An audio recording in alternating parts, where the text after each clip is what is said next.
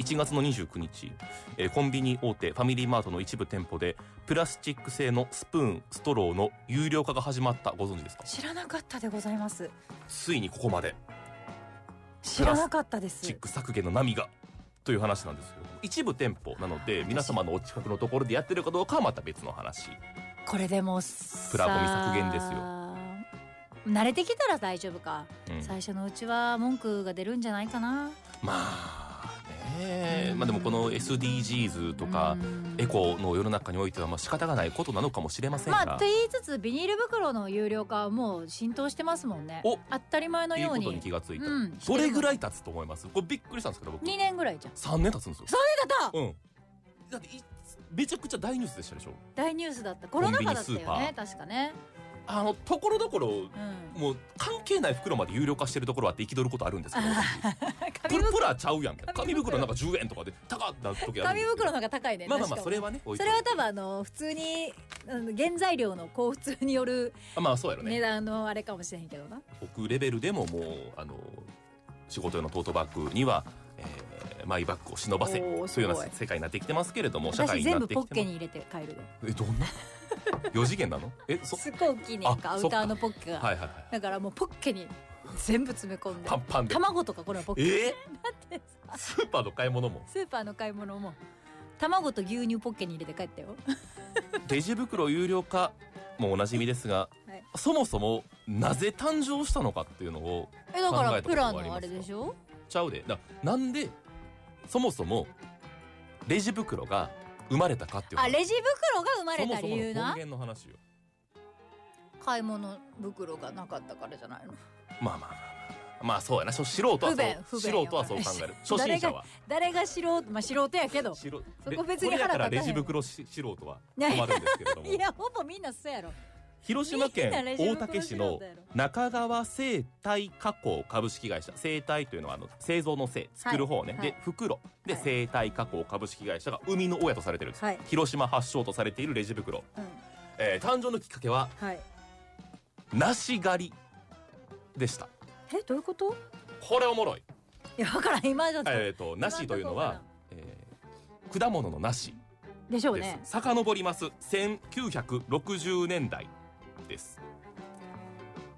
イギリスのモデルツイッキーという人がミニスカートで来日します日本でもミニスカートブームがやってきます、うんミニスカートを履かれますか、はい合わせる時のアイテムとしてマストなものストッキングだったそうなんです、ミニスカート大大流行、そしてストッキング大流行まあ、うんもう合わせるんがマストの時代に遡って、うん多摩川周辺の梨園梨農園うんですね、取った梨を入れるのに竹の籠を使ってたんですってうんけど竹籠を下げているとさっきも言いましたねミニスカートにストッキングそのストッキ破ンれグると干渉して伝染してしまうあ困れ困ったとトラブル多発やどないしようーいやズボンでいきなそういうわけにはいかへんねんなんでもうさなんかズボンでいきなはもれう許されへんもうなん水でな域に悪いからそんなん梨狩りなんて動きやすい方がええやんかミニスカートで行きなさんなそれがもう素人ズボンの履そきれながはそれれ梨の梨狩り しろ梨狩りのしいっろぱいしろやっぱり梨狩りもスタイリッシュにということで本当にそれでポリエチレンの袋に注目してうん中川生態が梨を入れる専用の袋を作ったはいそれがスタートへえ最初は持ち手がなかったんだけれども改善に改善を重ねて持ち手を作ったんですうんじゃあこれって買い物した後に物持ち帰るのにも使えるよね